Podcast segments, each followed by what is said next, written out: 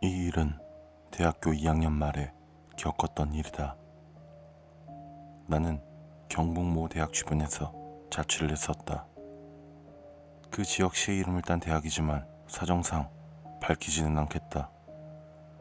여튼 그 대학은 시와는 많이 동떨어져 있었고 주변엔 학생들에게 꼭 필요한 술집, PC방, 복사집, 기타 밥집과 자취 건물들이 다였다. 내가 자취하는 곳은 대학가와도 동떨어진 곳이었는데 밭과 들 사이로 20분 정도 걸어야 나오는 집이었다. 두 개의 쌍둥이 건물이었는데 우리 집은 길이 보이는 쪽이 아닌 건물을 삥 돌아서 그 반대쪽 계단을 올라가야 되는 2층이었다. 그날은 집에서 공포 영화를 본 날이었다. 셔터라는 영화였는데 꽤나 무서웠다.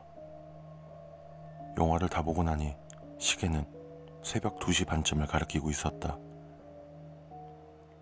너무 무서워서 여자친구에게 전화해서 영화는 별로 안 무섭느니 무섭다고 해서 봤는데 재미가 하나도 없다느니 하는 실없는 소리만 늘어놓다가 제일 친한 후배인 병철이한테 전화해서 같이 자자고 이야기했다. 병철이는 평소에도 우리 집에서 자주 술을 마시고 나를 가장 잘 따르는 후배였다. 무서워서 그렇다고는 도저히 말 못하겠어서 오랜만에 술이나 한잔 하자고 했었는데 병철이는 이미 시내에서 술을 마셨다고 했다. 그래서 학교로 돌아오기 힘들다고 미안하다고 했다. 할 수 없이 새벽 3시가 넘어서 이불을 펴고 누웠다. 그래도 무서움이 사라지지 않아서 TV를 켜놓고 소리를 크게 해놓았었는데 당시와는 게임 방송을 보다가 잠들려고 했었다. 한 3시 반. 시계를 정확히 보지는 못했지만 벽에 걸려있던 시계의 시침이 3과 4를 가리키고 있었던 걸로 기억한다. 갑자기 밖에서 문을 쿵쿵쿵 하고 두드리는 소리가 났다. 거의 잠에 들려고 했었는데 잠에서 깬지라 처음엔 무시하려고 했는데 거의 5분이 넘도록 쿵쿵쿵 하며 계속 문을 두드렸다. 누구세요? 화가 난 목소리로 내가 물어보자 밖에선 한동안 대답이 없었다. 형, 저 병철인데요. 아까 오라니까 못 온다고 했던 후배 놈이었다. 나는 왜 하필 잠들려고 하는 지금 오나 싶어서 일어나 문 쪽으로 가면서 소리쳤다.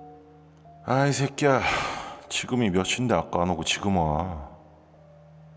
그러면서 문 쪽으로 가는데 밖에서 다시 후배의 목소리가 들렸다. 형, 저 병철인데요. 아이 새끼야, 알아. 왜 지금 오냐고. 형, 저 병철인데요.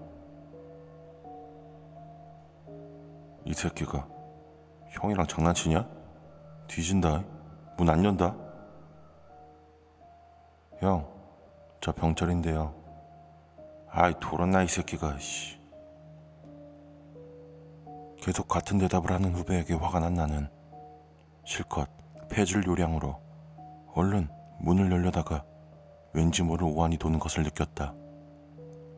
평소 같으면 그냥 문을 열어 제끼고 온갖 욕을 다 했을 나지만 아까 본 무서운 영화가 자꾸 떠올라 혹시나 하는 마음에 문을 열기 전에 한 번 더 물어봤다.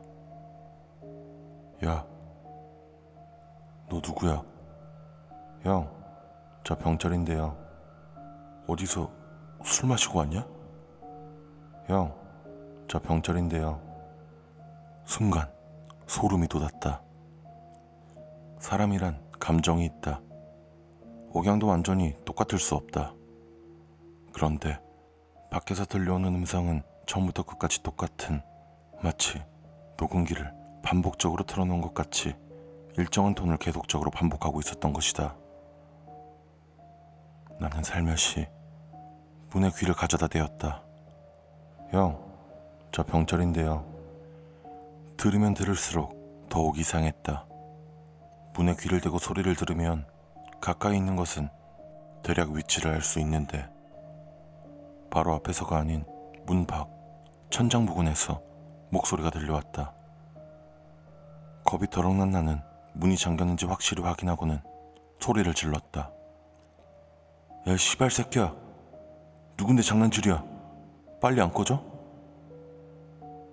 그러자 밖에선 아무 소리도 안 들렸다. 그럼에도 나는 마음이 가라앉지 않아서 문의 귀를 가까이 대고 소리를 들어보았다. 아무 소리도 안 들렸다. 그냥 풀벌레 우는 소리랑 복도에 있는 바람 소리만 미세하게 들렸다. 한 10분 동안 문에 귀를 대고 있던 나는 어느 정도 무서움이 가라앉자 다시 침대로 와서 몸을 뉘었다.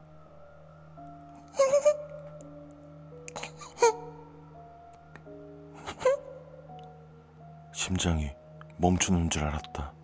문 밖에서 남잔지 여잔지 분간이 안 되는 숨 넘어갈 듯한 웃음소리가 내 귀를 강타했다. 상체만 벌떡 일으킨 나는 온몸에 소름을 느끼며 턱을 심하게 떨면서 문 쪽을 뚫어지게 쳐다보았다.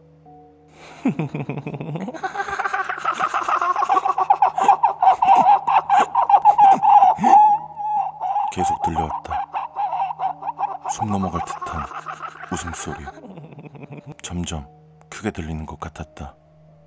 나는 손을 덜덜 떨면서 제일 먼저 병철이에게 전화를 했다. 받지 않았다. 나는 떨리는 손으로 야, 문 밖에 네가 와 있는데 네가 아닌 것 같으니까 전화 좀 제발 무서워 죽겠다. 뭐 이런 형식의 문자를 열댓 개를 연달아 날리고 계속 문 쪽을 쳐다보면서 극으로 치닫는 공포를 경험하고 있었다. 콩콩콩 콩콩콩 두드리고 미친 듯이 웃고 다시 콩콩콩 두드리고 얼마나 지났을까? 공포가 도를 넘으면 미친다고 했다. 그때가 바로 그랬다. 순간 나를 패닉으로 몰아가는 그 목소리가 미친 듯이 미웠고 화가 솟구쳤다. 나는 부엌으로 가 식칼을 찾아들고 현관으로 뛰어나가 현관문을 벌컥 열었다. 아무도 없었다. 나는 허공에 대고 미친 듯이 칼질을 하면서 있는 욕 없는 욕을 다 퍼부었다. 아마도 장난을 친 누군가에게 저주를 퍼붓는 말이었을 것이다. 그렇게 한참을 허공에 대고 칼을 휘둘렀을까? 문득 엄청나게 치밀어 올랐던 화가 사라지고 다시 공포가 밀려왔다. 정신을 차리고 주위를 둘러보았다. 여전히 아무도 없었다. 평소에 밝게 빛나던 센서등도 켜지지 않았다. 너무 어두운 복도 그 너머로 보이는 나지막한 야산만 을씨는스럽게 자리하고 있었다. 나는 헉헉거리다가 문을 세게 닫고 잠궜다. 그리고 칼을 손에 꼭 쥔 채 침대에 앉아서 현관문만 뚫어지게 쳐다보았다. 그게 다시 올 거라는 두려움과 무서움, 그리고 그것을 떨쳐버리려고 했던 일종의 악과깡 비슷한 감정이었을 것이다. 아침이 되어도 잠은 오지 않았다. 시계를 보니 아침 8시가 넘어가고 있었다. 바로 그때 밖에서 찢어질 듯한 비명 소리가 들렸다. 병철이의 목소리였다. 그런데 왠지 새벽에 문을 두드리며 말하던 그 목소리와 뭔가가 달랐다. 사람이다 하는 생각이 강하게 들었다. 혹시 몰라서 칼을 손에 움켜쥐고 달려나가 문을 확 열어잡긴다. 나는 2층 복도 끝에서 주저앉아 있는 병철이를 볼 수 있었다. 순간 눈물이 날 만큼 반가움이 일었다. 야, 씨발 새끼. 하... 욕밖에 안 나왔다. 반가웠지만 왠지 화가 났다. 그러자 멍하게 주저앉아 있던 병철이는 갑자기 내 옷을 확 잡더니 나를 질질 끌고 원룸을 벗어나기 시작했다.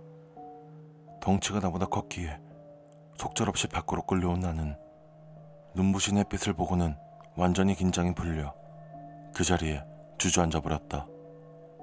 그 모습에 날 끌고 나오던 병철이도 내 옆에 털썩 주저앉았다. 나는 그제서야 병철이에게 이야기를 건넬 수 있었다. 내가 어제 뭘 봤는데 형 자취방 당장 바꿔요. 야, 너 뭐 봤어? 너도 봤지? 뭐 봤는데? 직감적으로 병철이가 무언가를 본 것을 알았다. 병철이는 보채는 내 목소리에 하얗게 질린 얼굴로 빠르게 말을 내뱉었다. 병철이의 말을 들으면 들을수록 나는 온몸의 피가 다 빠져나가는 듯한 느낌이 들었다. 병철이의 말은 이러했다. 병철이는 찜질방에서 자고 일어나서 내 문자를 보고 걱정이 돼서 전화를 했다고 한다. 근데 내가 받질 않더란다. 그래서 간단하게 샤워만 하고 첫 차를 타 학교에 들어와서 내 자취방을 찾아왔다. 그런데 건물 마당에 들어서자 엄청 놀랐다고 한다. 내 침대 머리맡에는 창이 하나 있었는데 투명한 이중유리였다. 이게 마당 쪽으로 나 있었는데 병철이의 눈에 비친 그 창 안의 풍경은 마치 온 집안이 피를 뒤집어 쓴 것처럼 새빨갰다고 한다. 병철이는 놀라서 2층으로 뛰어 올라왔고 거기서 봤다고 한다. 내 집 현관 바로 앞에서 떠 있는 머리를 몸통도 없이 오로지 머리만이 우리 집 현관 위에 위치한 백열등 바로 밑에 둥둥 떠 있는 것을 그리고 병철이가 비명을 꽥 지르며 주저앉자 얼마 뒤 문이 열리면서 내가 뛰쳐나왔다고 한다. 자기에게 욕을 하는 나를 멍하게 바라보던 병철이의 시야에 둥둥 떠있던 머리가 스르륵 움직여서 내 자취방 안으로 쑥 들어가는 것이 보였고 그는 가타부타 말 없이 나를 밖으로 끌고 나왔다고 한다. 그 이후 자취방 근처엔 얼씬도 하지 않았다. 나는 한동안 병철이랑 같이 살았다. 그 녀석도 자취를 하고 있었는데 무섭다면서 내가 같이 사는 걸 꽤나 반기는 눈치였다. 그렇게 한 달 넘게 살다가 어느 정도 마음을 정리한 후 친구들 손을 잡고 조심스럽게 내 방으로 돌아와 보았다. 내가 뛰쳐나오기 전 그 모습 그대로였다. 하지만 난 불이 나게 친구와 짐을 싸고 도망치듯 나와서 다른 방을 잡았다. 그때 그건 뭐였을까? 아직도 생각하면 소름이 돋지만 궁금증은 여전히 내 머릿속에 자리 잡고 있다.